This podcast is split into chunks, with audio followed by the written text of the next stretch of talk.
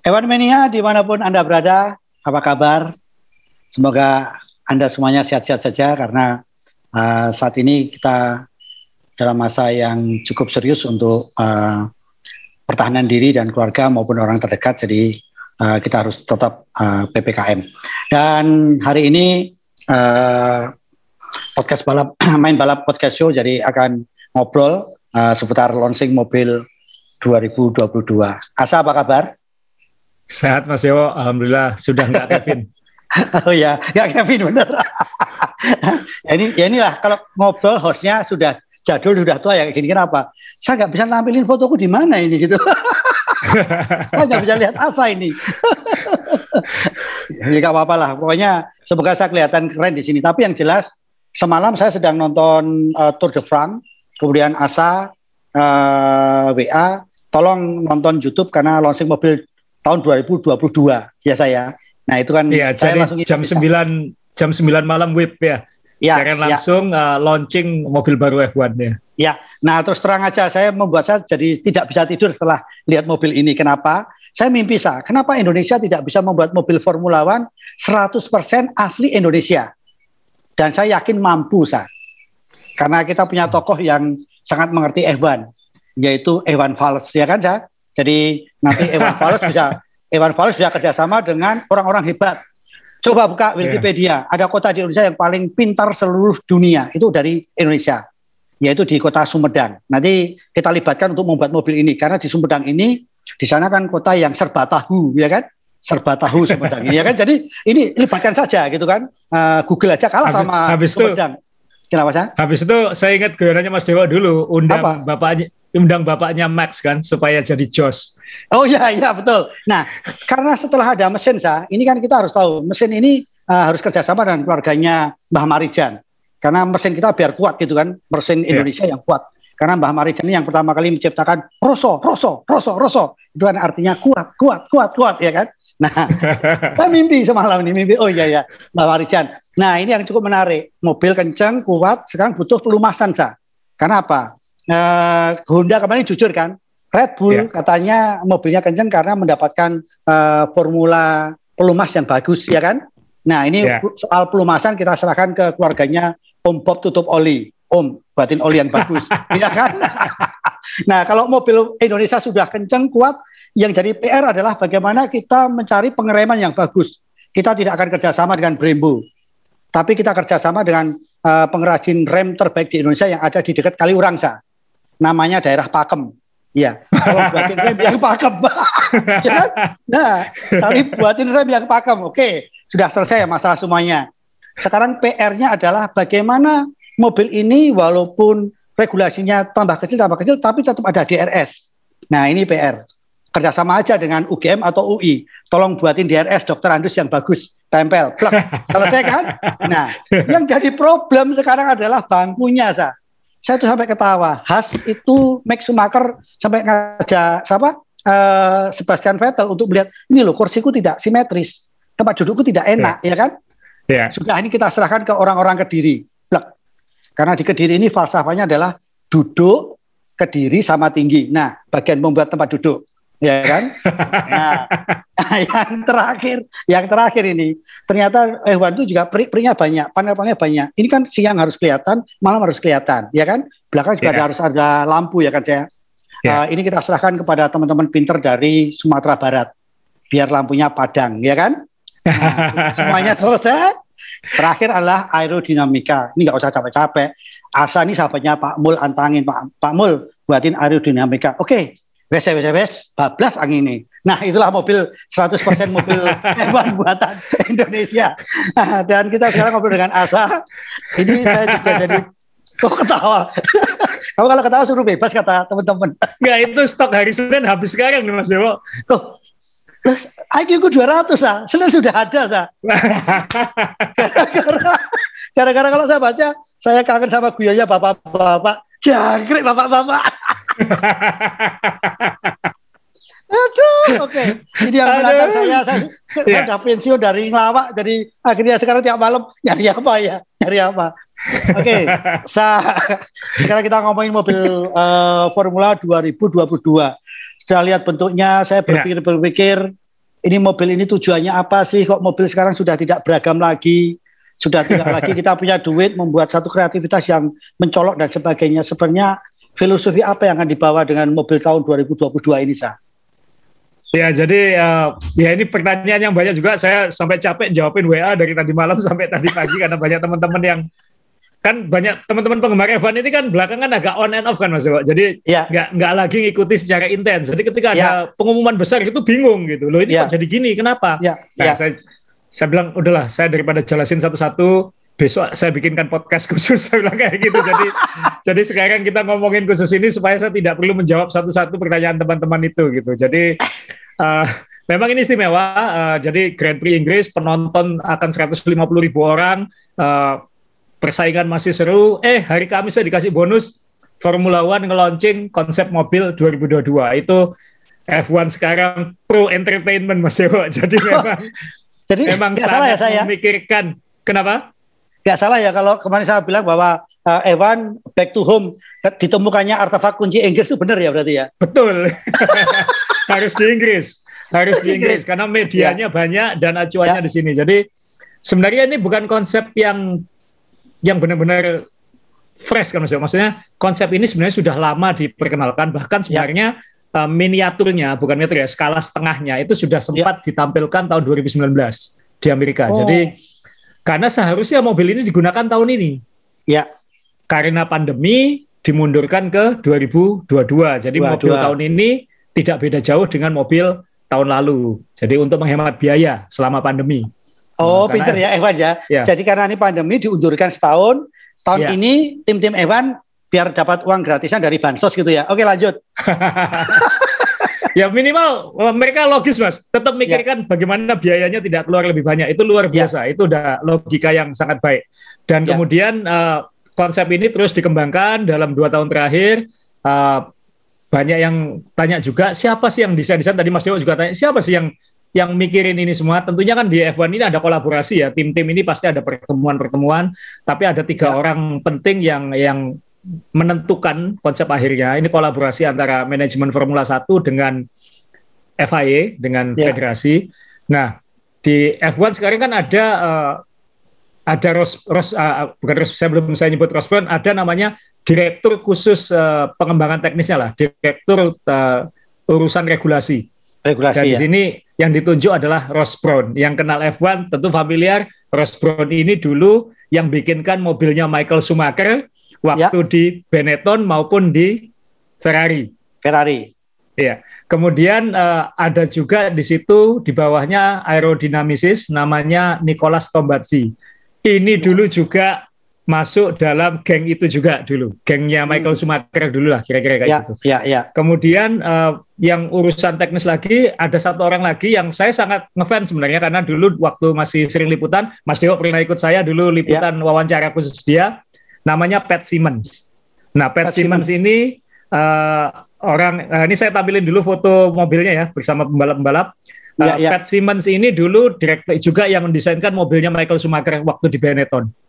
Oh. Kemudian kemudian dia sempat ke ya pindah-pindah Jordan, Spiker, uh, bukan Jordan apa, pernah ke tim-tim uh, lain lah kayak gitu. Tapi tiga orang ini dulu sebenarnya lingkaran lingkarannya Michael Schumacher. Kalau ya. yang pengen tahu fotonya Ross Brown sekarang kan mungkin sudah sering muncul ya, apalagi kalau ya. nonton launchingnya kemarin ada. Kalau ya. pengen tahu dulu foto Ross Brown yang lama, saya tunjukkan ini satu foto yang yang sangat penting, saking lamanya hitam putih Mas Dewo. Nah itu ada siapa? Foto saya itu, ini. Ini Ross Brown waktu uh, Mercedes awal ya, karena dulu dia kan ya. uh, punya tim sendiri namanya Brown GP. Brown GP ya. Kemudian Brown GP dibeli oleh Mercedes ya kan kayak ya. gitu.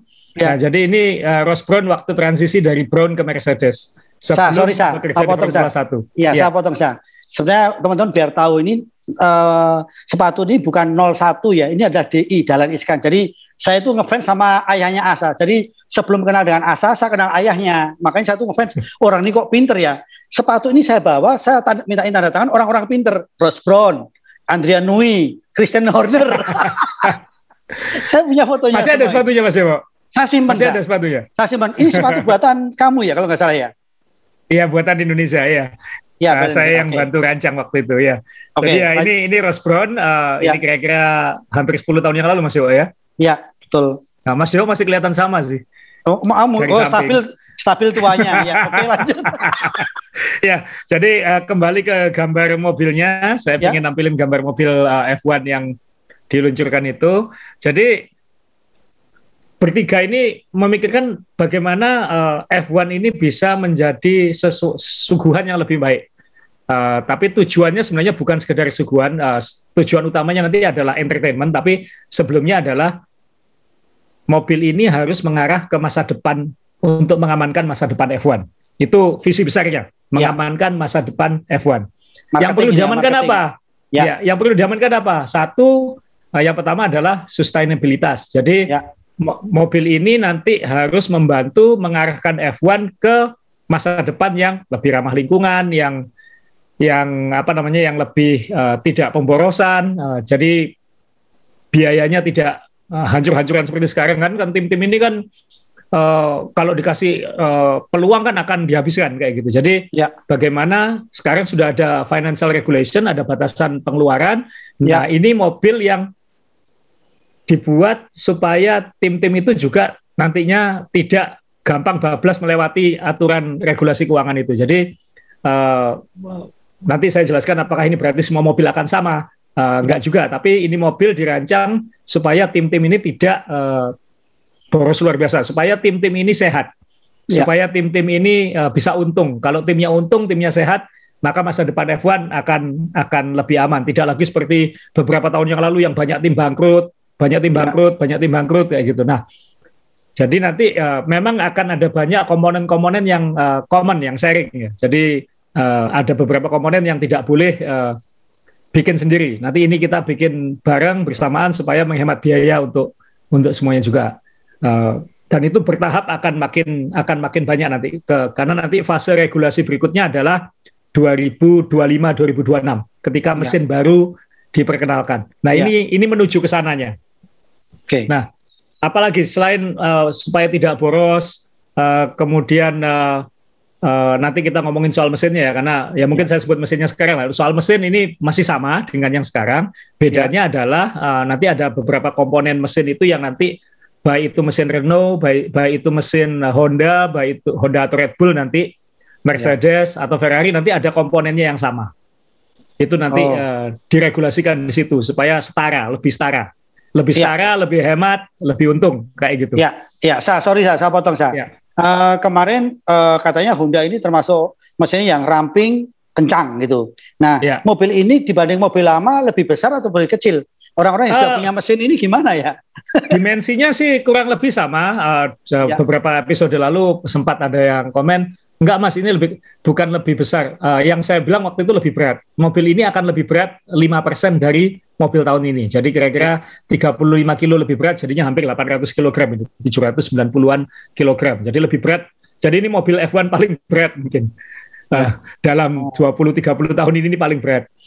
Uh, kemudian uh, secara dimensi yang bersama, cuman secara lebar dibuat sedikit lebih ramping, kalau nggak salah 20 sentian. Uh, tentunya itu moga-moga untuk membantu uh, menyalip. Tapi yang paling utama kan pasti fitur aerodinamikanya. Nah itu tadi tadi visi besarnya adalah mengamankan masa depan F1, ya. uh, mobil yang mengantarkan ke masa depan yang lebih sustainable. Uh, tapi salah satu fokus utamanya adalah mobil yang lebih menghibur. Nah, mobil yang ini, lebih menghibur itu apa? Ini karena ini perusahaan entertainment Mas Yo. Ini perusahaan yeah, Amerika yeah. sudah. Ini ini yeah, ini, ini yeah. perusahaan entertainment.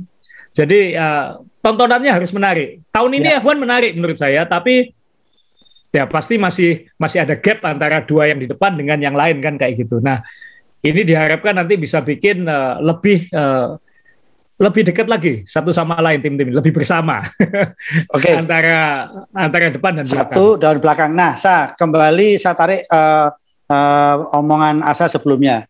Asa bilang bahwa sekarang ini uh, kualifikasi aja udah dirubah sebenarnya supaya kita tuh sekarang kalau ke sirkuit nggak rugi gitu, tidak hanya datang minggu pagi Betul. atau Sabtu pagi yeah. datang awal hanya untuk beli merchandise pulang. Nah, sekarang kan ada kaitannya dengan uh, kualifikasi yang berbeda. Apakah ini nanti ini ini jadi puncaknya begitu sah? Uh, saya kira ini agak beda ya karena itu kan uh, regulasi uh, berlangsungnya lomba, ini regulasi ya. teknisnya gitu. Ya betul. Tapi Uh, kalau semua ini ternyata ternyata nanti misalnya uji coba di Inggris uh, kualifikasi baru ini sukses, sukses ya. Ditunjang dengan mobil yang lebih kompetitif, ya, ya pasti akan lebih hebat lagi gitu. Ya. Tapi kalau misalnya uji coba kualifikasi ini nggak berhasil, tapi mobilnya nanti menyuguhkan lomba yang lebih baik juga nggak apa-apa. Jadi ya. semua semua jalan akan dicoba oleh F1 sekarang. Bagaimana ya. caranya supaya ke depan uh, F1 ini akan makin kuat, akan makin ya makin menghasilkan kan karena ada ya. ini ini enter, ini bisnis entertainment kayak gitu. Oke. Okay. Nah, tadi tujuan karena tujuannya entertainment, berarti tujuan utamanya apa? Supaya mobil ini lebih gampang saling mengikuti dan menyalip, Mas. Itu yang ya. yang jadi masalah utama F1 selama sejak saya suka F1. Mobil itu sulit nyalip. Ya. Meskipun sudah dibantu pakai DRS dan tombol-tombol khusus crash dulu segala macam, tetap nyalip itu nggak gampang. Oh. Kenapa? Karena mobil-mobil F1 ini sangat bergantung pada aerodinamika. Ya. Pada mobil-mobil ini kan dirancang untuk membelah angin sendirian, Mas Yo. Ketika dia membuntuti mobil lain, ya. Uh, dia nggak sama gitu. Kenapa? Karena hmm. mobil yang di depan ini menghasilkan angin yang kotor. Oh. RTR bahasanya itu. Ya. Nah, angin yang kotor ini membuat mobil di belakang ini kalau nempel itu kehilangan separuh downforce-nya. Kalau hmm. kehilangan separuh downforce-nya, dia akan jangankan mau nyalip, dia untuk lurus saja mungkin sulit kayak gitu karena dia sensitif sekali. Ya. Nah, tiga orang jenius ini uh, di F1 dan FIA ini memikirkan dan timnya dengan super komputer simulasi dan lain-lain dan tiga orang ini kan dulu yang paling pintar ngakali regulasi kan, so. Iya. Jadi karena mereka paling pintar ngakali regulasi dan lain-lain ya ada Adrian Nui di sisi lain. Tapi mereka bisa bikin sesuatu yang ya kayak gini aja supaya uh, nantinya uh, ini uh, benar-benar bisa sesuai harapan harapannya F1 ini menarik gitu. Jadi bayangkan ini sama kayak uh, misalnya ada perampok bank direkrut untuk jaga bank. Iya. Kan bahasa halusnya. gitu. Bahasa halusnya ya bahasa halusnya gitu. Ini orang-orang ya. yang dulu suka ngakali, bohong ngakali, ya. segala macam, ya. sekarang suruh ngawasi gitu. Ya. Jadi Keren juga ya. ya. jadi akhirnya mereka menghasilkan konsep ini. Nah, dan apa yang yang dilakukan supaya itu terjadi? Kenapa bentuk ini akhirnya terjadi? Ya ini yang yang yang kita harus bahas karena ini perbagian-perbagiannya banyak sekali ini. Misalnya mulai dari sayap depan, ya uh, side potnya, sayap belakang, kenapa peleknya lebih besar. Nah ini yang yang kita akan bahas satu-satu. Nah yang paling okay. utama, yang paling utama adalah ya bagaimana angin itu diolah. Oke. Okay. Yang, yang paling utama. Ya, saya tertarik dengan omongan saya tadi. Saya baru tahu ya. Pertama kali mobil F1 itu kalau salip-salipan sulit. Saya baru tahu jawaban dari Asa tadi. Saya pikir pembalapnya sungkan. Ternyata memang aerodinamika katanya kalau di depan itu mobilnya itu menghasilkan uh, udara kotor sehingga itu me menghilangkan separuh dari downforce. Nah ngapain harus ya. bikin mobil kayak gini sulit-sulit? Kenapa nggak dibagiin aja masker biar udara kotor tadi bisa tersaring ya kan? nah, eh, ini, ini ini bercandaan saya di grup sepeda Mas Kan kalau Kenapa? sepedaan peletonan itu kan uh, dirty air kan, dirty air itu virus sekarang. Ya. Oh iya betul betul betul. Dan makanya saya selalu motret orang bersepeda saat ini kalau minum atau apa nggak akan saya foto kenapa? Itu sama aja membuang droplet ke teman-temannya. Oke, okay. saya ini uh, ini sekarang yang dari mobil sudah dirubah ini uh, ya. sekali lagi ini adalah bentuk dasar dan asal tadi sudah memberi clue bahwa di F1 ini adalah tempatnya orang akal-akalan. Nanti tinggal uh, tim mana yang jeli menempel-nempelkan tetapi yang yeah. sebenarnya yang pengen kita lihat sekarang yang berubah total kita paraleli satu-satu sah. Yang kita rubah, yeah. uh, yang terjadi perubahan itu apa aja sah? Yang paling mendasar adalah bagaimana mobil ini menghasilkan downforce, Mas Jowo. Jadi uh, mobil F1 sekarang itu sangat sangat mengandalkan kan alur angin itu gampang. Yeah. Angin itu dari depan ini di foto ini misalnya melewati yeah. sayap depan, melewati Betul. ban, yeah. kemudian uh, melewati atas bodi, samping bodi, uh, bawah bawah lantai, ya. uh, diolah lagi di belakang, di bawah uh, di bawah lantai belakang itu ada diffuser lagi untuk untuk mengolah angin, saya belakang ikut mengolah angin uh, dan lain-lain kayak gitu. Nah, tapi kan kebanyakan sekarang diraih dari bagian permukaan, permukaan ya. atas angin ini, sehingga ketika angin itu lewat, angin ini nggak karuan karena melewati uh, sayap depan, mengarahkan ya. ke tengah, bannya ini menghasilkan uh, goncangan angin yang luar biasa, oh. saya belakangnya seperti itu sehingga mobil di belakang ini benar-benar kena angin yang yang kotor. Nah, bagaimana caranya supaya tidak seperti itu?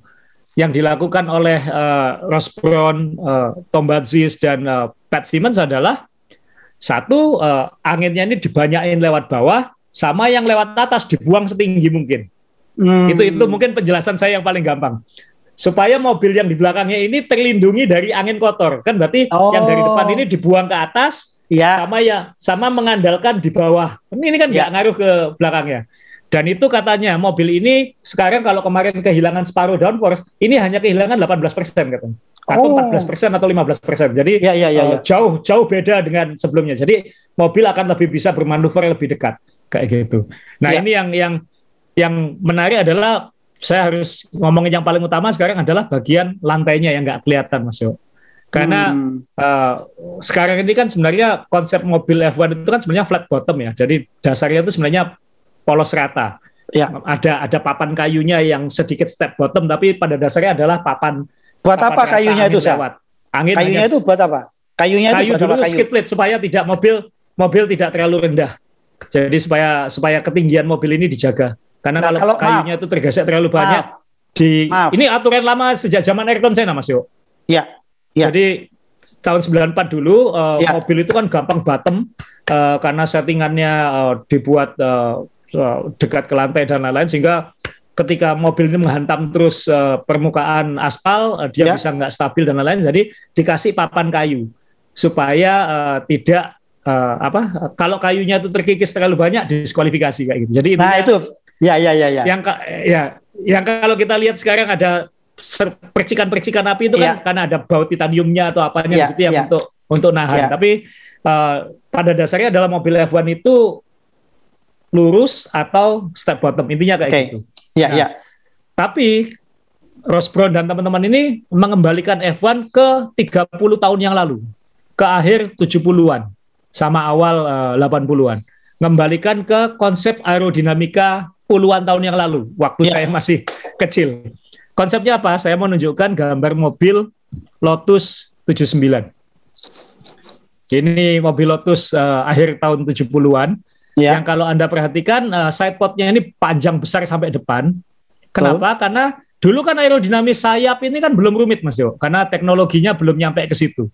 Ya. Sehingga yang paling gampang apa? Angin dilewatkan bawahnya side pod ini uh, dan di dalamnya itu uh, uh, namanya ground effect itu angin diolah di dalam sini. Jadi mobil itu bukan kalau sekarang mobil itu didorong ke bawah, jadi ya. angin dari atas dorong mobil ke bawah. Mm-hmm. Kalau konsep aerodinamika ini dengan mobil uh, seperti ini, angin itu jadi mobil itu disedot ke bawah. Hmm. Paham ya mas ya? Jadi ya, ya, yang ya. satu didorong, yang satu disedot. Ya. Sama-sama sama-sama nempel. Nempel. Tapi, nem, tapi yang satu didorong, yang satu ya. disedot. Tekanan nah, dan disedot ya. Ya, jadi sekarang kembali ke disedot. Jadi mobil itu di, dilengketkan di bawah, bukan ya. didorong dari atas. Ya. Jadi menggunakan ground effect dan itu yang dilakukan di mobil sekarang. Makanya ini saya menunjukkan uh, gambar uh, skemanya mobil Lotus yang lama itu. Jadi di dalam sidepod itu ada kayak terowongan anginnya, oh. kayak ada sayap besar di bawah sini ya. yang yang uh, mengolah angin sehingga mobil itu kayak disedot gitu. Jadi kayak kayak uh, gelas plastik kalau ditempel ke bawah ditancepin itu maksudnya. Jadi betul, betul. dia kelet kayak gitu. Iya, iya. Kayak apa? Di kop ya kop. Ya iya benar di kop iya. benar di kop jadi jadi semacam itu. Nah ini ini yang sekarang kembali ditiru. Jadi saya mau menunjukkan gambar mobil sekarang. Uh, makanya kenapa uh, apa sidepodnya panjang lagi sampai depan. Hmm. supaya ngasih ruangan di bawah lantai ini ya untuk mengolah angin jadi uh, angin ini masuk ini tidak kelihatan di belakang ban dia masuk ke bawah lantai ini untuk nyedot mobilnya ke ke bawah lagi. Ke Jadi anginnya di, diambil di bawah. Jadi tidak butuh lagi komponen-komponen uh, maaf ya, saya mau nunjukkan ini uh, diffusernya McLaren uh, tahun ini, ini Daniel Ricciardo. Tidak ada lagi kayak tirai-tirai jendela, ya, ya, ya. miniatur market, uh, uh, market perumahan. Ini, ini, ini, ini sudah nggak ada lagi. Dan saya Amit paling ya? benci ini, Mas. Saya paling benci. Karena Kenapa? ya saat ya menurut saya secara estetika nggak simpel gitu. Karena kan ya ini mungkin ini kan bayangkan otak simulasinya desainernya merancang miniatur-miniatur dan tirai-tirai bambu itu, tirai bambu maaf, tirai-tirai karbon ini supaya mengolah angin kan. Nah, ini kan ya. rumit luar biasa dan yang yang bahaya adalah dan ini dibahas oleh F1, kalau terjadi kecelakaan, komponen-komponen ini akan berserakan di lintasan dan itu berbahaya. Hmm. Karena bisa dilindas ban segala ban, macam. Ya, ya. Jadi uh, jadi sekarang uh, mulai 2022 tidak ada lagi baris bot, tidak ada lagi begini-beginian. Tidak boleh ada. Semua langsung uh, mengalir ke bawah uh, ke bawah uh, lantai mobil. Lantai, ini saya ya. tunjukkan ya. Gambar simpelnya ini mobil dari depan. Nah ini bawahnya lantai mobil 2022 kira-kira kayak gini. Lebih simpel ya. Sayapnya dipindah ke bawah. Oh gitu ya. ya.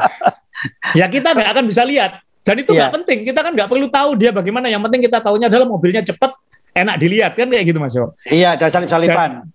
Dan, dan ini lebih simpel. Uh, jadi ya. bawahnya seperti ini. Bawahnya hidung juga jadi lebih simpel. Kalau sekarang ya, mobil F1 sekarang kalau dibalik, ya. itu bawahnya hidung tuh luar biasa rumitnya.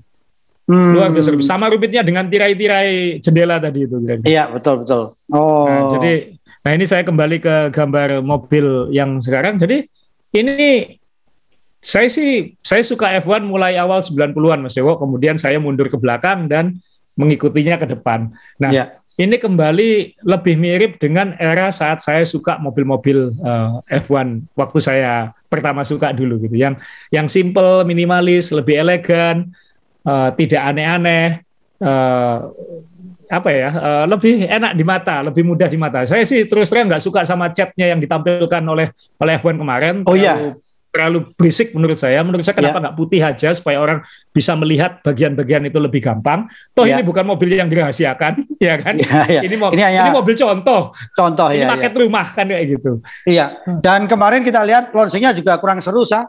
Uh, launching mobil baru kok nggak ada nggak mengundang dealer ya, harusnya mengundang dealer, mengundang leasing, ya kan? Nah, saya, saya, saya jadi penasaran begini, saya. Tadi saya waktu sempat mau motong kamu sudah terjawab. Ternyata saya mengingatkan teman-teman aja bahwa ternyata kayu yang ada di bawah mobil itu ternyata juga akal-akalanya uh, Formula One. Kalau ada tim yang nakal itu kata Asa tadi benar, jadi aja ya. Saya masih ingat ceritanya Asa. Itu ya. kayunya akan kegerus banyak. Jadi mobil ini nyolong uh, ketinggian misalnya seperti itu. Nah, hal-hal ya. ini kan bagi saya yang pecinta F1 kasual ini seneng. Oh iya ya, gitu ya cara yang ngakali. Nah ini karena ternyata para pengakal sudah dikumpulkan, mereka sekarang memberikan mobil ini.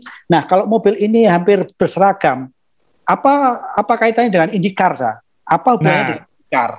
Ini ini juga pertanyaan yang saya dapat, Mas. Karena banyak yang nanya itu adalah, lo berarti nanti semua tim mobilnya sama gitu. Ya. Ini saya mau menunjukkan satu foto, Mas Dewa. Ini foto IndyCar. Ini ya. IndyCar tahun yang yang familiar dengan helmnya adalah ya ini Ayrton Senna. Ini kayak kaosnya Mas Dewa itu. Mas Dewa pakai kaos Ayrton Senna sekarang. Ini ya. IndyCar loh. Ini IndyCar. Ini IndyCar. Jadi ini ini IndyCar uh, Penske tahun 9293. Jadi waktu tahun 92 akhir itu ketika Honda mundur dari F1 tahun 92, Senna ya. itu sempat galau. Antara sempat galau atau pengen negosiasi lebih keras. Jadi dia uh, supaya dia dap, supaya dia memaksa McLaren dapat mesin yang bagus, atau uh, atau memberi gaji lebih besar, Sena bilang ya kalau kamu nggak mau aku pindah ke IndyCar dan dia sempat ngetes mobil IndyCar. Waktu itu bersamaan dengan Nigel Mansell habis jadi juara dunia 92 pindah ke pindah ke IndyCar. Sena sempat nyoba mobil IndyCar waktu itu karena kebetulan sponsornya McLaren dan sponsornya Penske waktu itu sama uh, ya. uh, sponsor rokok ini. Jadi Sena dikasih kesempatan di Firebird waktu itu ngetes sehari dan kalau kita lihat kan prinsipnya kurang lebih sama kan Mas Dewa. Jadi hidungnya ini tahun 9293 loh Mas Dewa. Jadi ya. hidungnya rendah, sayapnya satu alur, uh, kemudian sayap belakangnya kurang lebih seperti ini, ada pilonnya lagi seperti ini. Uh, bentuk bodinya memanjang ke depan karena IndyCar kan memang uh, juga pakai ground effect karena dia ada balapan ovalnya. ya. itu. Jadi lebih sederhana, bedanya mungkin nggak ada lubang airboxnya aja di atas helm. Uh, jadi apakah ini nanti jadi kayak IndyCar? Oh. Ini kan IndyCar lalu jadi champ car lalu kembali IndyCar kayak gitu. IndyCar itu kan sangat kompetitif. Kita kadang nggak tahu siapa yang bisa menang karena mobilnya sama semua. Ada ada be ya. ada beberapa model mobil misalnya dulu sempat ada Renault, ada Lola, ada Swift kayak gitu, ada ada Penske. Uh, tapi uh, regulasinya sangat ketat sehingga semuanya itu hampir sama. Jadi tim itu nggak perlu desain mobil. Aku mau beli mobil yang mana gitu. Aku beli mobil yang ini, mau beli mobil yang ini. Sayapnya juga speknya sama, nggak boleh beda-beda. Sayap untuk road road balapan road seperti ini, sirkuit balapan oval seperti ini. Jadinya lebih lebih spek. Tidak seperti F2 yang persis sama, tapi ya. hampir sama. Nah, apakah F1 jadi kayak IndyCar? Enggak. Jangan khawatir. Ini saya kembali ke gambar mobil uh, F1 uh, mobil F1 2002 lagi tadi. Enggak, jangan khawatir. Mobil F1 nanti ini adalah konsep dasar contohnya. Ini konsep dasar contohnya yang sudah dituliskan dalam bentuk buku regulasi seperti ya. ini seperti ini seperti ini. Nah, tinggal nanti bagaimana Adrian Nui, lalu desainer-desainer lain itu menerjemahkan ini. Jadi nanti kita akan lihat. Makanya kenapa uh, tim-tim ini banyak yang sudah berhenti aja kayak Has misalnya, udah aku nggak mau ngembangin mobil tahun ini. Kenapa? Karena ini butuh pekerjaan besar untuk mengerjakan mobil mobil 2022 ini. Karena ya. totally beda dengan dengan yang sekarang. Nah sekarang. ini apakah Mercedes sekarang akan berhenti? Apakah Red Bull akan berhenti? Kita kan nggak tahu gitu. Karena mereka juga harus mikirin karena ini perubahan total.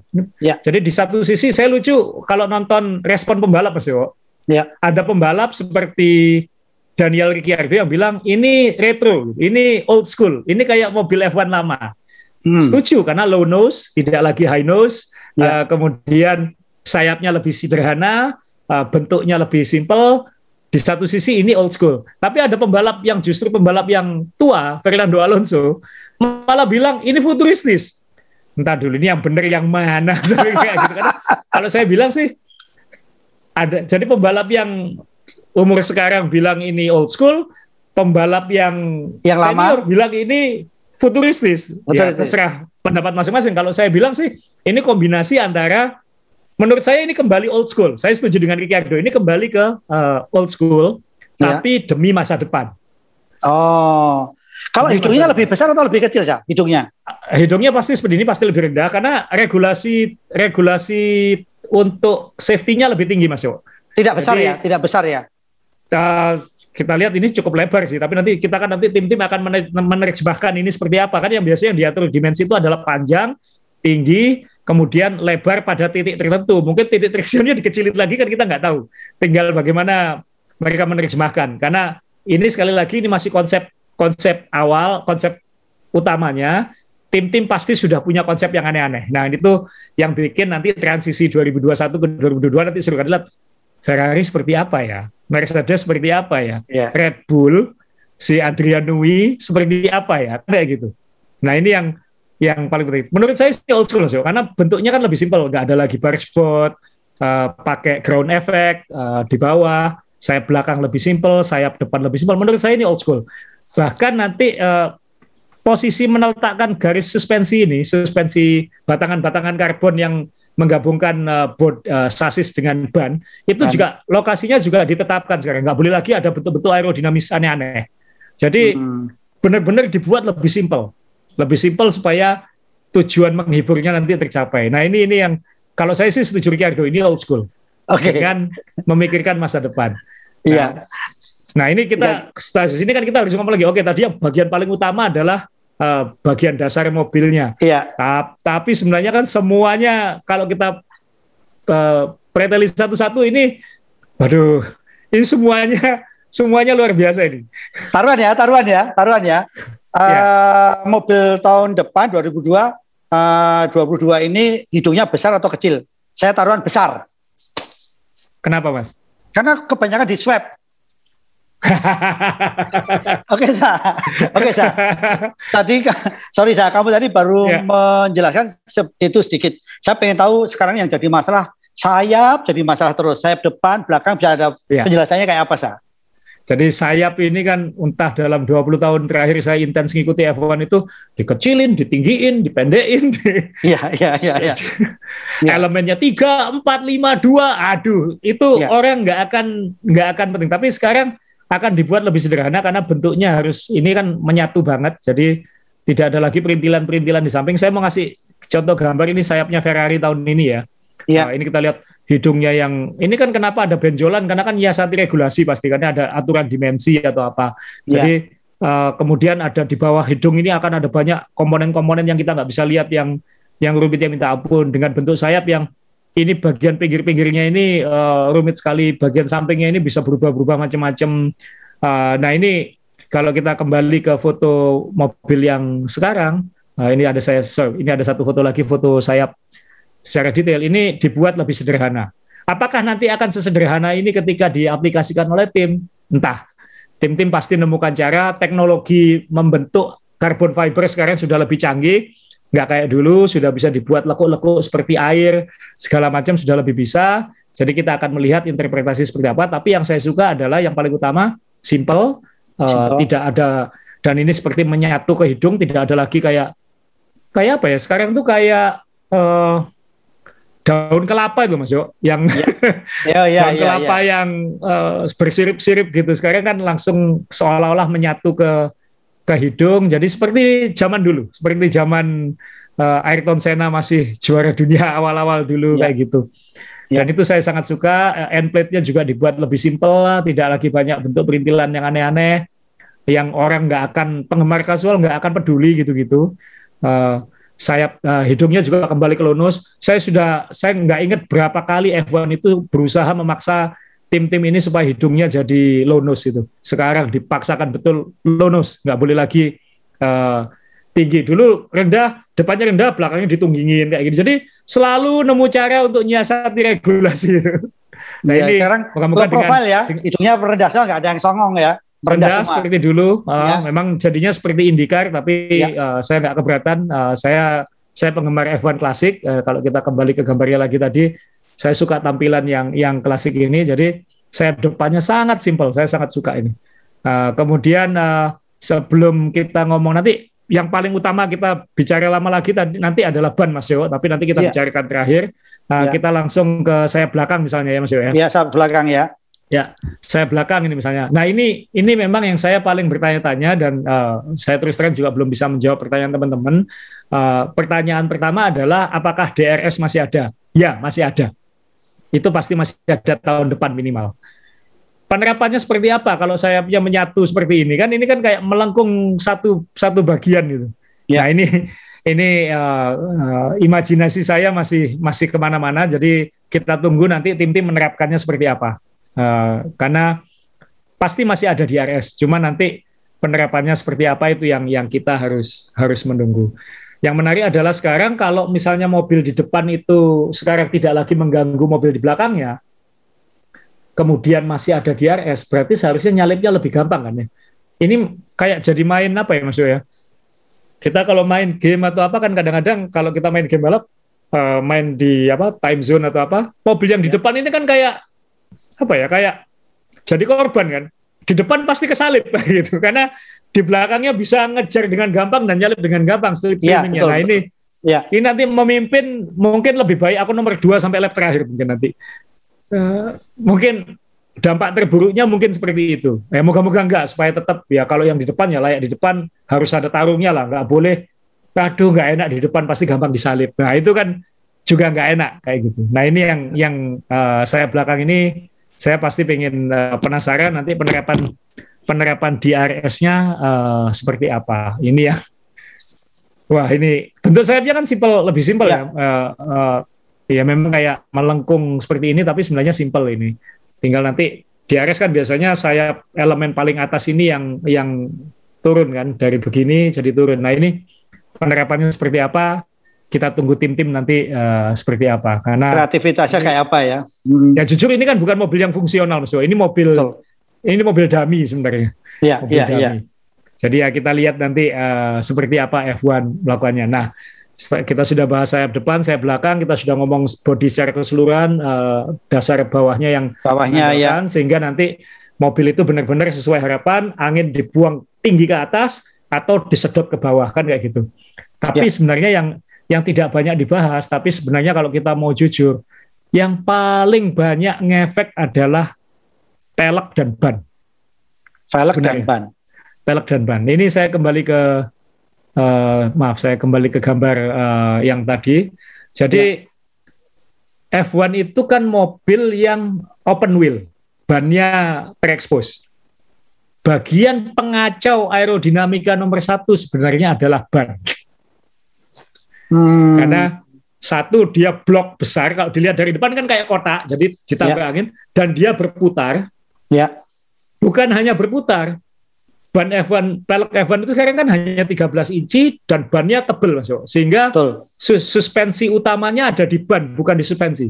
Jadi ban ini ya berfungsi sebagai melekatkan ke permukaan sekaligus jadi suspensi sebenarnya. Nah, hmm. kalau kita lihat slow motion slow motion mobil F1, ban itu kan goyang terus gini kan.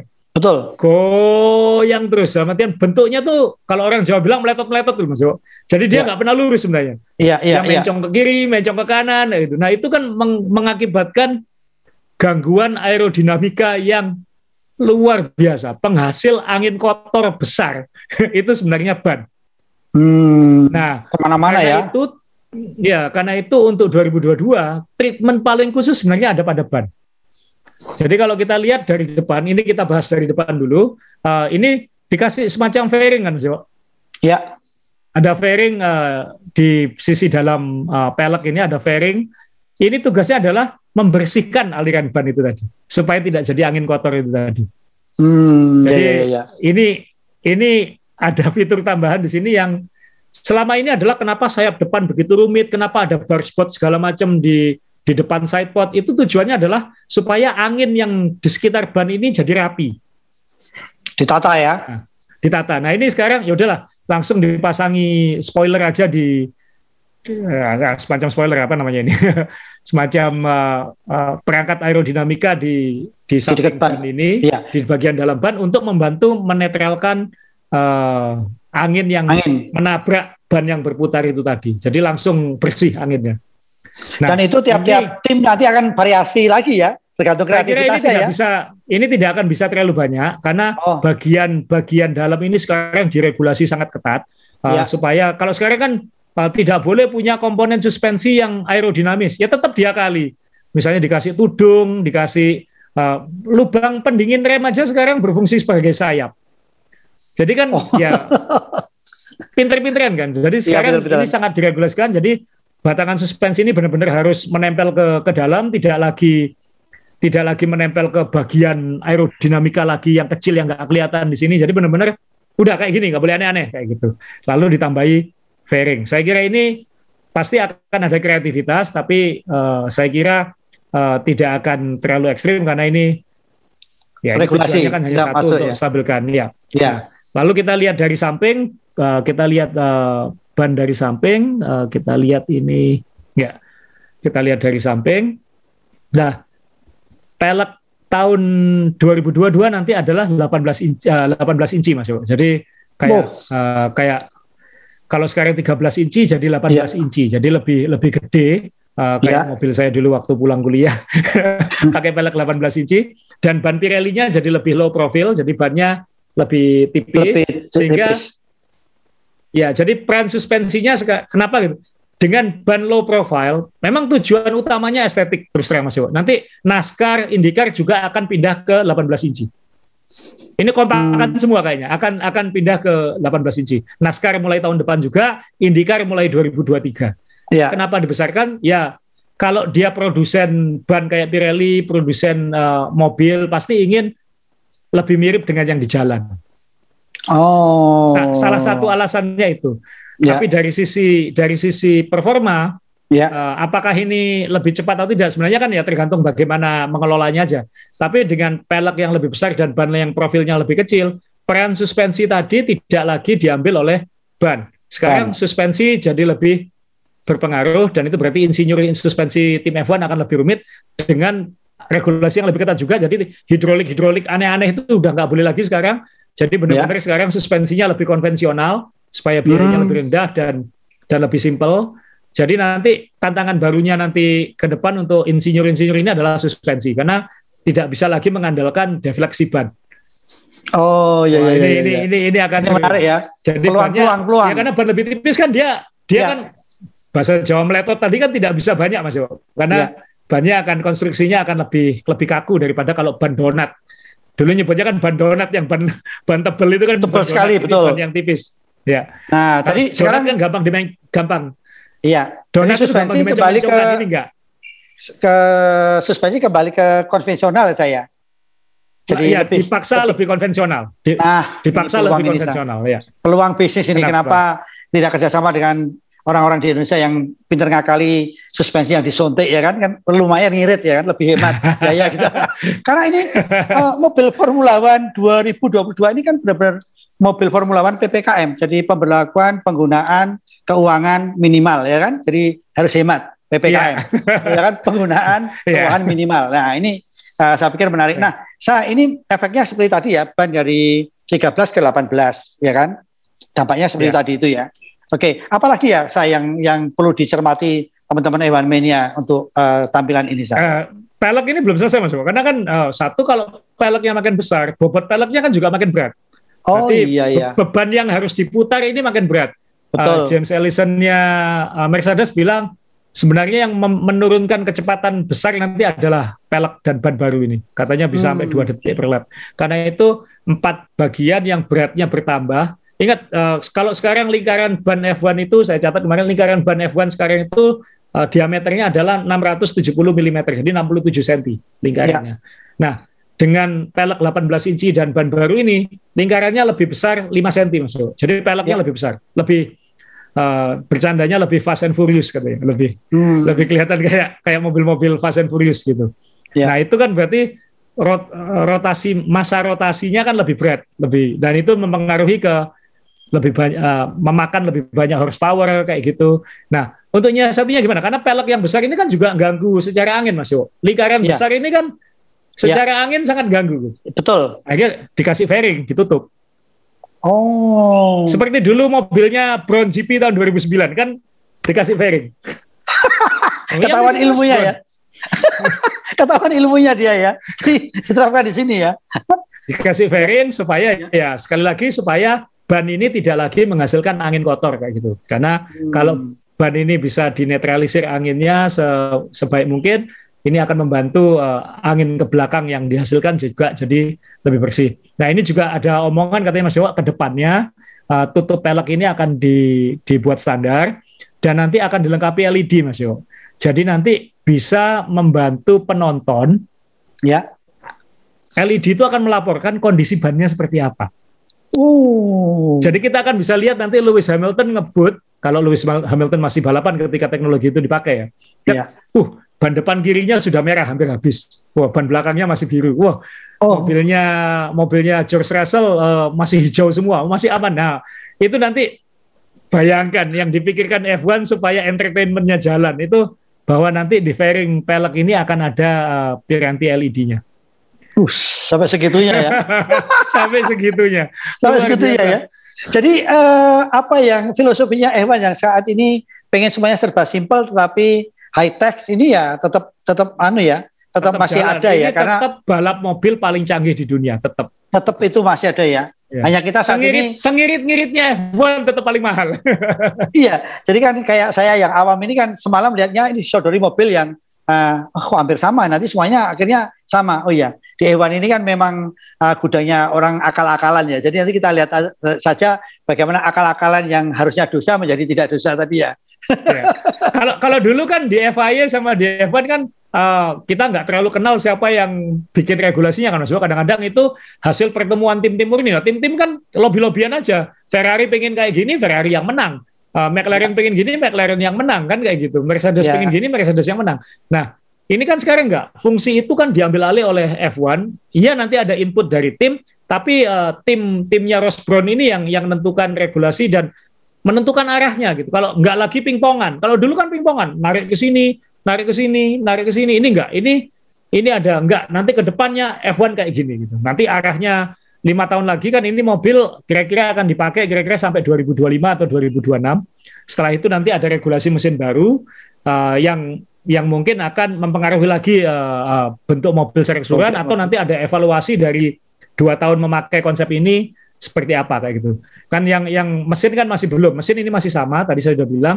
Bedanya sekarang adalah kalau kemarin hanya sekitar 5-6 persen uh, bahan bakarnya itu uh, biofuel yang yang uh, yang apa uh, bahan bakar yang bisa diperbarui. Diperbarui lagi.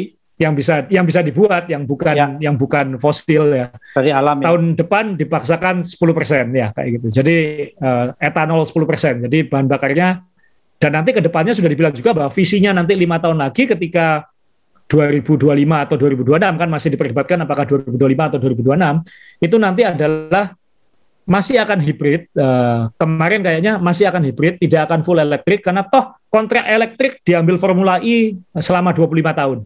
Ya. Jadi F1 tidak boleh jadi full elektrik. Uh, kecuali F1 akuisisi Formula E.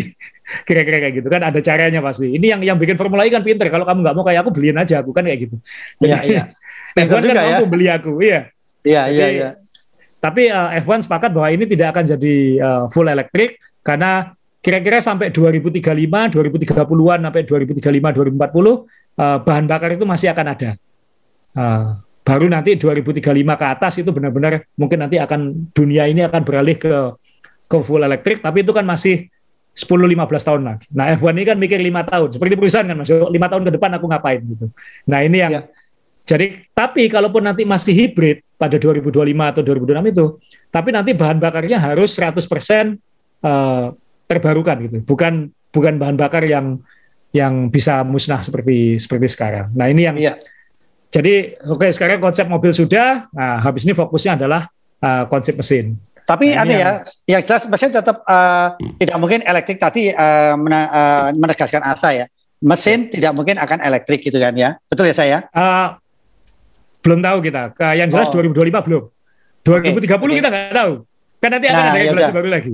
Ya. ya udah, jadi kalau gitu saya satu udah. Saya tadinya pengen jadi suppliernya uh, F1 kalau memang pindah ke elektrik, saya mau jualan token sa. Eh sama tahu jualan token laku kan kalau pakai elektrik gitu. Saya pikir itu. ya sudah, saya tunda dulu aja. Sekarang mesin sa, mesin ini nah tadi kita sempat singgung kalau tidak elektrik ya berarti saya nggak bisa jualan token. Tapi yang jelas ada beberapa penanya, teman-teman yang bertanya, kok mimpi ya suara mesin-mesin lama yang menggelegar dan sebagainya. Nah, nah ini ya. gimana menjelaskannya, Sa? Move on, Mas. Saya sudah move on. Saya sudah berusaha move on sekarang. Oh, ya Karena, kalau betul. Karena saya, ya, Mas Dewa tahu lah, saya ini oh, cinta banget uh, bunyi F1 lama. Saya ini jatuh cinta pada F1 saat bunyinya itu bikin kuping saya budak gitu. Jadi, yeah. jadi saya dulu sangat suka kuping saya disakiti oleh mesin F1. Saya suka banget, kita dulu suka berdiri di pit lane ketika yeah. mereka manasi mesin kan Mas Dewa. Wow, yeah. wow, itu kan wah sakit kuping itu suka gitu. Dan uh, tidak pakai air plug ya, kita air plug kita tidak pakai ya. air plug. Rugi. Ya. Itu yang kita bawa pulang itu ya.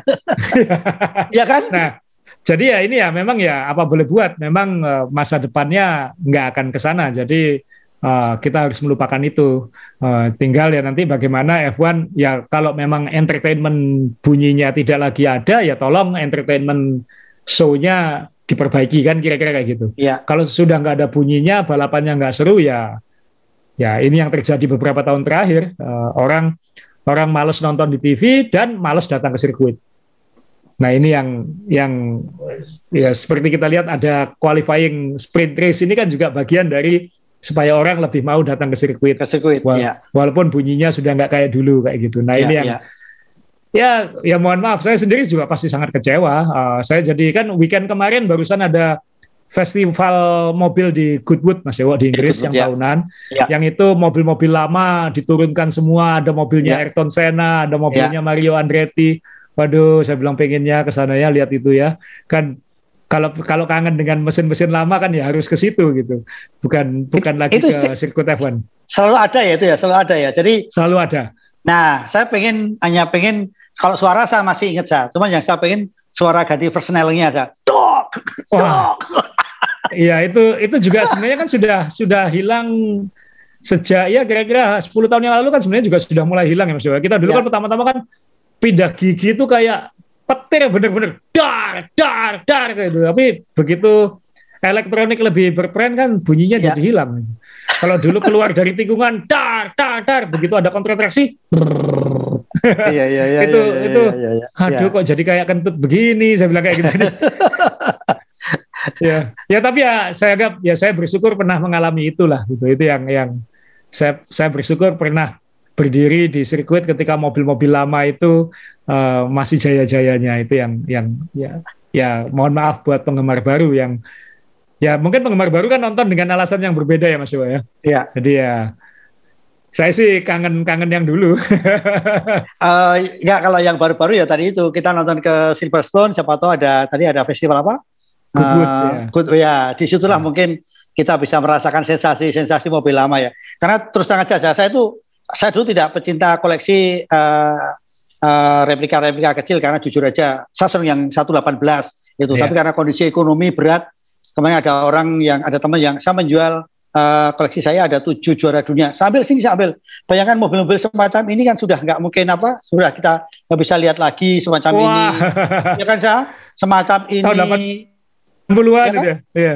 Ini 86, yeah. 86. Yeah. Kemudian ini tahun 80 sa. Kan mimpi kita kan. Saya yeah. kamu punya yang 118. Ini tahun berapa ini, Noj? Nah, kayak gini, kayak gini.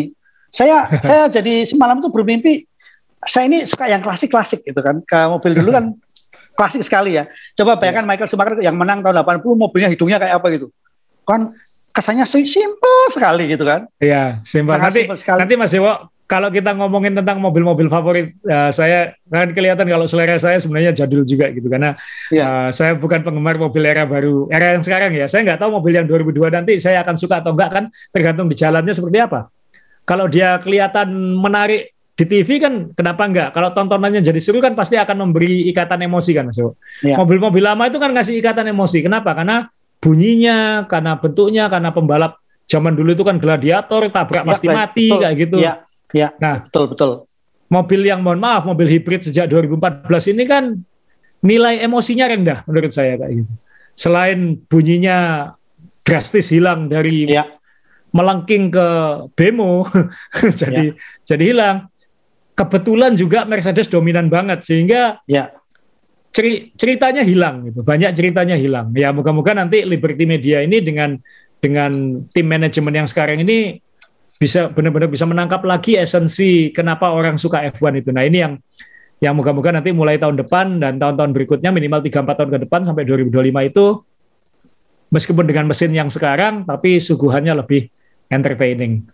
Ini ya. yang yang ya saya sendiri juga mungkin masih ada yang belum paham 100% dengan konsep ini kan baru tadi malam juga di, digambarkan. Ya. F1 juga belum menggambarkan apa itu DRS-nya seperti apa. Ini kan akan muncul detail-detail ini kan semakin hari akan semakin muncul. Jadi teman-teman uh, kita bersyukur ya karena F1 sekarang sangat terbuka di YouTube-nya. Jadi F1 sendiri yang menampilkan, tidak perlu media lain. Jadi ya, ya. Uh, ini yang yang yang saya suka juga dari F1. Jadi mungkin uh, tugas saya mungkin hanya lebih ke menerjemahkan lalu memberi uh, penjelasan dalam kacamata yang lebih dekat ke Indonesia kira-kira kayak gitu. Oke, dari ratusan koleksimu ada nggak sa? Uh, ribuan mas. Eh, uh, ribuan ya ribuan di koleksimu. dari ribuan koleksimu ada nggak yang mobil-mobil tahun baru ini yang ada uh, pengamannya enggak. itu? Jujur nggak sama sekali. saya lagi pesan satu. saya sorry, saya punya saya punya Rosberg uh, juara dunia. Uh, tapi hanya hanya itu mungkin. Yang yang Hamilton saya punya yang lama-lama. Jadi uh, ya itu tadi mungkin karena secara emosi nggak dapat lagi saya gitu. Jadi uh, saya uh, ya mungkin nanti kalau kalau nemu ya mungkin saya akan beli dan lain-lain. Tapi uh, sekarang saya malah lebih mencari ya sama kayak Mas Dewa itu cari yang lama-lama lagi itu. Karena ya. ini kalau kalau F1 booming lagi yang lama-lama itu akan lebih bernilai. Ini tahun 70 kayak gini kan? Seru kan? Iya. Iya kan saya saya punya saya punya model kit Mas Dewo yang ya. benar-benar yang benar-benar dijual tahun 72. Uh, saya dapatinnya tahun 94 95, tapi itu ya. benar-benar asli dari tahun 72 saya punya. Ya. Jadi ini kemarin juga saya, saya enggak saya di belakang saya ini kan replika semua, cuman saya nggak mau ngambilin biarin biarin diam di situ. Iya. Uh, Oke, okay, saya jadi uh, bisa di bisa disimpulkan lagi uh, dari Betul. 2022. Tapi sebelum disimpulkan tadi, saya pengen tahu uh, pandangan Asa soal marketing, cara marketingnya, secara marketing launching semalam tuh secara marketing memakai YouTube, memakai apa itu kalau menurut uh, kacamata marketing gimana sah? Wah, Mas Dewa, kalau teman-teman nonton sekarang kan masih ada itu di YouTube yang nonton sudah ya. jutaan sekarang kalau nggak salah, ya. hanya setengah jam, jadi teman-teman mungkin bisa melihat, uh, bisa melihat Ross Brown ngomong, Tom Batsis ngomong, Pat Simmons ngomong, menurut saya luar biasa Mas Joko karena sponsor-sponsornya itu dimasukkan semua. Ini Amerika banget Mas Joko. Jadi bayangkan ya. mobil ini mau diperkenalkan, tapi kan harus dikirim dulu. Sponsor ya. DHL-nya muncul. Wah, dipaketkan pakai DHL. Ya. ya, ya, kemudian ya, ya. kemudian uh, bahan bakarnya akan uh, 10% uh, uh, biofuel. Ya. Ada Aramco di situ yang sponsor minyak dari Arab Saudi itu ya. uh, tampil. Lalu pelek lebih besar, ban lebih baru karena tadi kita bahas ban paling banyak kan Pirelli yang ya. paling kelihatan sekarang. Iya, iya. Pirelli yang menjelaskan. Menjelaskan, betul semalam Jadi ya. itulah uh, uh, industri F1 yang yang benar. Kalau dulu zamannya Bernie Ecclestone nggak peduli gitu-gitu Mas, nggak nggak akan terlalu memikirkan hal-hal sampai kayak gitu. Tapi F1 benar-benar sekarang uh, marketingnya apa uh, sponsor-sponsor itu benar-benar dikasih value yang yang luar biasa. Jadi kalau kita nonton kita nggak berasa loh. Coba anda tonton itu yang setengah jam di YouTube itu, yeah. bahwa mobil itu dikirim pakai DHL, kemudian yeah. bosnya Pirelli sendiri yang menjelaskan soal ban, kemudian bagaimana Aramco disinggung ketika ketika menjelaskan soal mesin dan bahan bakar. Aduh istimewa. Dan logo-logo sponsornya kan di mobil baru ini ada masuk kalau saya tampilkan Kayak saya tampilkan ini kan ada Pirelli, DHL, Aramco, ya. ya. Emirates, Rolex ya. ada di sini semua. Jadi ya, ya pinter kan mobil ini kan jadi show Mas Yo. Kalau dulu kan ada regulasi nggak ada contohnya, ya cuma regulasi diomongkan. Tapi ya. sekarang ada mobil, ada bentuk fisiknya, ya. yang ini bisa diturunkan oleh F1 untuk manasi untuk tahun depan. Jualan ya? Jualan dan mobil ini ke mana-mana pasti jadi perbincangan. Mobilnya kok kayak gini ya? Kenapa kayak gini ya? Oh ini dijelaskan kayak gini, dijelaskan Ya kayak kita sekarang lah. Kita membantu marketingnya F1. Kan kira-kira kayak gitu. Iya. Jadi uh, menurut saya ini ini sudah ya mohon maaf, ini sudah Amerika banget F1. sudah gitu Amerika ya? banget. Jadi, kalau kita lihat jadi... sekarang kan podium aja pakai LED sekarang nggak bendera iya. diusung kayak dulu kan. Jadi sudah dan logo-logo sponsornya muncul terus sekarang di di, di LED-nya iya. itu. Jadi sudah sudah beda banget dengan uh, dengan F1 zaman Ecclestone dan itu saya suka karena itu iya. ngasih contoh Eh, liga-liga olahraga apa pun di dunia, ya kalau mau profesional ya harus kayak gini. Dan memikirkan bagaimana ke depannya sustainable dan sehat gitu. Iya. Ya, Jadi yang bisa ter... bikin jadwal aja susah, apalagi mikirin uh, mikirin uh, kelangsungan hidup tim pemain ke depan jangka panjang nggak ada sama sekali. Nah ini F1 memikirkan itu luar biasa. Ya, yang terkecil kan kita lihat uh, dulu nggak ada kamera di atasnya uh, pit stop ya sehingga ya. kamera itu bisa jalan maju mundur ya. maju mundur dulu kan nggak kepikir gitu kan itu ya, dan, saya kan dan sekarang kita bisa dengerin radio antara bos tim dengan wasit itu ya. kan luar biasa dan ya. itu katanya penting mas Ewo, supaya bos-bos ini nggak terlalu banyak ngomel katanya tak rekam loh kamu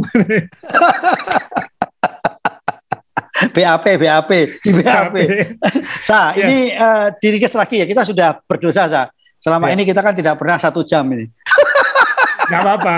Oh, gak apa-apa uh, ya. ini ini momen momen istimewa, momen istimewa okay. dan di Inggris kebetulan ini hari Jumat, jadi nanti malam qualifyingnya nanti malam jam tengah malam WIB ya kalau nggak salah nanti malam. Besok ya. malam kira-kira jam 9 jam 10 kita akan nonton uh, sprint qualifying pertama. Lalu minggu jam 9 kita akan melihat uh, Grand Prix Inggris.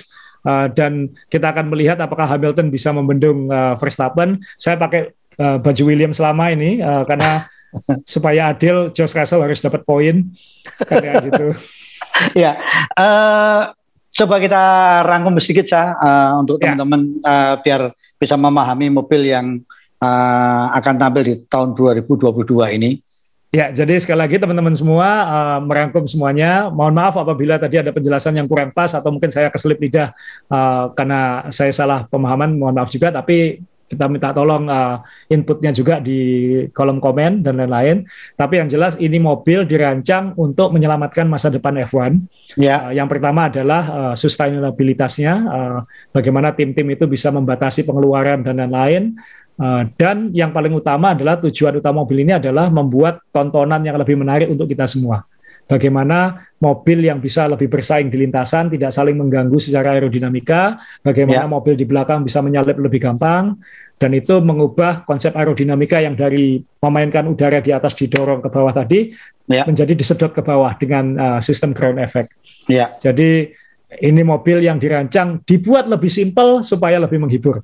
Itu itu konsep F1 2022 dan selanjutnya. Saya kira nanti F1 akan terus menampilkan update-update baru dari mobil ini. Tim-tim mungkin akan mulai ngomongin bocoran-bocorannya. Jadi enam bulan ke depan kita akan seru menunggu selain persaingan tahun ini yang lebih seru dari tahun-tahun sebelumnya juga tim-tim tahun depan seperti apa ya kayak gitu. Mobil-mobil tahun depan seperti apa. Desember Januari akan jadi dua bulan yang sangat menarik nanti karena mobil-mobil akan mulai muncul. mungkin Januari Februari. Ya. Nah ini yang yang kita tunggu nanti. Oke, okay. uh, sekali lagi Evan Mania, uh, ini menarik sekali uh, penjelasan Asa tadi. Yang jelas kita tunggu mobil ini dikeluarkan tahun 2022. Nah ini ada ada khusus kenapa bukan 2024 supaya kalau 2022 itu netral, kalau 2024 nanti yang nempel bukan sponsor tapi logo partai, gitu ya saya. ya betul. Nah, 2024 2025 kan regulasi mesin baru kan itu. Kalau Oh iya udah. Nanti kalau kalau mesin ditempeli logo partai kan nggak kelihatan ditutup body. Iya kan iya dan kan hanya stiker kebakar Ada panas stiker. itu kan. Iya. ya, Ewan ya. Mania uh, sekali lagi uh, senang kalau podcast ini bisa menjadi wahana silaturahmi. Sekali lagi Asa pasti juga ada keterbatasan cara apa lagi karena saya juga uh, selama ini hanya bantu Asa aja kalau banyak yang bertanya ke saya, saya hanya ketawa sendiri kenapa. Nanti saya forward ke Asa, Masa bilang gitu aja. Dan terima kasih dari komentar kemarin ada salah satu yang uh, saya mengidolakan Mas Dewo. Saya kemarin mencoba menyusup katanya begitu. Oh ya, yeah. belajar yeah. berani lagi ya. Nyusupnya hanya jangan sampai di situ sampai ke track. Tapi ini banyak yang nggak tahu Mas Dewo. Kalau Mas Dewo ya. nyusup kan saya bilang Mas Dewo, Mas Dewo kalau ketahuan kita nggak kenal ya. Iya iya iya iya. ya, saya menyelamatkan adikat adikat uh, di mana lembaga asa dulu ada di situ. Jadi saya ya kalau anu nggak kenal makanya asa teman-teman kalau mau cek uh, coba di Dewa Pratomo di Jawa Pos itu bahasanya halus semua. Aslinya kasar karena asa ini pinter. Bagaimana saya punya hobi nyusup tetap aman tidak tidak ketangkap dan dideportasi. Ini asa itu pintar. Jadi bahasanya halus. Padahal kalau buka-bukaan gitu ya, waduh, itu. Nah itu kalau saya bikin laporan ke F1 nggak saya masukkan Mas Dewo supaya nggak ketahuan. dan jujur uh, Asa ini orang yang selalu memberi saya etikat. Uh, jadi kemarin ada salah satu Ewan yang bertanya seandainya saya punya uh, apa pedok club itu memang ada yang menjawab ya. itu bisa dibeli ya bisa memang dibeli ya. bisa dibeli ya cuman jangan jangan senang dulu dibeli itu anda hanya dapat di pedok village hanya di atas ya. nonton dari ya. atas ya. tidak bisa keluyuran ke uh, uh, hospitality team atau ke ya, ya kan atau ke masih dibatasi ya masih ya kan dibatasi kan ya, ya. ya. jadi mungkin kalau kita ngomong pedok club saya lebih canggih saya karena saya juga senang sekali ketika bisa dapat tanda tangan uh, Jensen Button tahun 2009 yang itu uh, akhirnya menjadi juara dunia menurut saya. Nah, ini saya jadi ingat, maaf sebelum di, kita putus. Ya. Uh, dengan mobil yang harganya lebih murah ini apakah bisa nanti perorangan lagi masuk kayak dulu? Adakah tim ini bisa bertambah jumlahnya? Saya kira nanti visi ke depannya adalah mungkin ada opsi ke situ ya. Tapi saya kira kalau ini tim-tim, tim-tim F1 itu kan secara finansial dibagi hanya untuk 10 tim. Jadi peringkat ya. 11 nggak dapat uang. Ya. Jadi kalau ada peringkat 11 kan yang 10, memang 10 aja lah cukup. Semua ya, dapat ya, uang. Ya. ya. Jadi ya nanti kita akan lihat seperti apa. Dulu kan kalau waktu saya pertama ke F1 tahun 90 awal kan 26. Ya. Jadi dan itu masih ada yang harus ikut prakualifikasi. Iya betul, iya iya. Jadi iya kan dulu ada berapa menit. Kalau buat kita kalau buat kita semua semakin banyak semakin baik, tapi ya ya lebih baik 20 berkualitas lah tapi mungkin untuk sekarang itu nanti mungkin yang berikutnya lah. Begitu ya. ya. Kalau Indi berapa Indi? Oh Indi kalau Indi 500-nya 33 kan so. Oh. Dan itu boleh ikut tidak tidak harus ikut satu musim, dia boleh ikut sebagian, boleh ikut uh, hanya satu lomba kayak gitu masih bisa di Indi. Kalau di F1 ya. kan nggak bisa. Ya. Oke. Okay. Jadi ya. saya lebih senang Indi karena mungkin secara bisnis menarik karena ini orang-orang yang tidak percaya dengan uh, biaya pajak dari label ya udahlah komisi dari label udahlah kita India aja lah gitu. Karena pakai label kalau label kan mahal kita ikut label jadi bikin yang India aja. Uh, mungkin itu Ewan Mania jangan lupa sekali lagi uh, jaga kesehatan dan semoga tim kita ya Mas Gunawan saat ini sedang isoman ya. Jadi ya. kita doakan juga segera sembuh karena kita bisa bekerja sama lagi. Uh, Ewan Mania jangan lupa silakan kalau mau komen apa-apa, tapi kalau juga mau di-share-share ke teman-teman, ingat hari ini hari, hari Jumat uh, Anda pasti akan nambah berkahnya. Jadi share ke teman-teman supaya bisa nonton nonton uh, podcast kita. Sekali lagi uh, kita hanya ingin berbagi uh, cerita karena Asa ini memang dari dulu uh, senangnya adalah Formula One karena katanya kalau tidak bisa jadi pembalap yang hebat dia akan jadi penulis yang hebat dan Uh, inilah yang kita suka. Saya hanya sebatas membantu karena memang sekali lagi mohon maaf kalau guyon-guyonan bapak-bapak ada yang kurang berkenan. Gak usah pusing Mas Dewa, saya suka kok dari dulu kan. Dulu ketika kena Mas Dewa awal kan guyonannya seperti itu. Awal, siapa pembalap paling kuat di dunia? Mika katanya kan kayak gitu. Loh enggak, saya kalau enggak, saya tuh makanya senang ada yang bilang guyonnya bapak-bapak. Saya kepengen dok, ketemu dokter Lois karena dokter Lois katanya bisa memudahkan lima tahun dari usia sebenarnya. Nanti aku tak cari dokter Lois lah. Gara-gara mah banyak tulisannya Pak Dalan Iskan, makanya saya mau cari dokter Lois. Bisa nggak saya lebih muda lima tahun biar bisa ngimbangi asa gitu kan? Kita pamit ya, ya saya. Iya, terima kasih. Terima kasih saya, terima kasih Evan Mania. Jaga sehat terus supaya kita bisa ngobrol Formula One sampai nanti dan selanjutnya. Salam. Terima kasih.